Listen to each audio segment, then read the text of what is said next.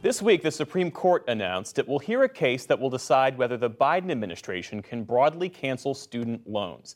Tonight, we hear from one of the millions of Americans affected by student debt. Astra Taylor is a writer, filmmaker, and political organizer.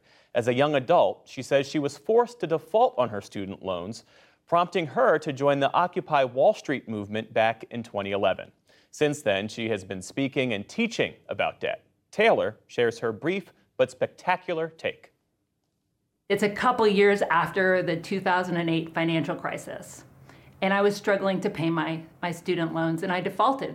I couldn't pay. And I remember getting this phone call, and the person on the other end saying, "You've defaulted on your loans, and so that means your principal is going to go up by nineteen percent. So my balance ballooned, and you know your credit score is shot. And so now I just owe even more. Like, the problem's just even worse than it was." At that moment, I felt really alone and overwhelmed by my situation. So I grew up in Athens, Georgia. You know, I was told basically, you know, you need to get into as fancy a school as you can or you're not going to have opportunity in life. And so at seventeen, I enrolled at Brown University. And yeah, at seventeen, you know, I, I had to pay for it. I vividly remember being in the, you know, in, in a big auditorium with what felt like dozens or hundreds of other teenagers signing the loan papers, taking out loans to go to school.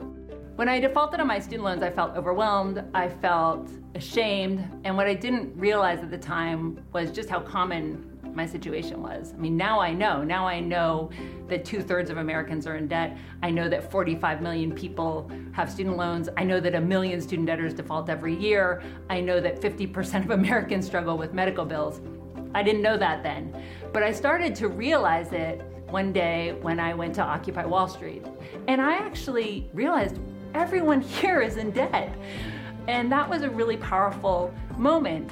Individually, being in debt can be really overwhelming, but when you come together with other debtors, those debts can actually make you powerful. There's a saying that we like to quote from this industrialist: if you owe the bank one hundred dollars, that's your problem.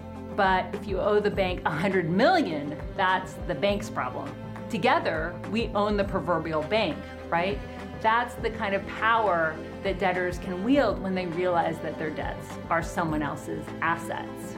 The Debt Collective is the country's first debtors union. A debtors union is a form of organization that people can join to wield power collectively. Just like workers come together in the workplace to demand higher wages and benefits and better treatment, our idea is that debtors also need to come together. Many of the debts that we now hold today didn't exist a few generations ago. Again, a few generations ago, college was free or close to it. Medical costs were not so exorbitant. So debt is a systemic problem. A systemic problem requires a systemic solution. We're taught to think that debt is our fault, but the fact is, you're not in debt because you live beyond your means. You're actually in debt because you're denied the means to live. I'm Astra Taylor, and this is my brief but spectacular take on debt abolition.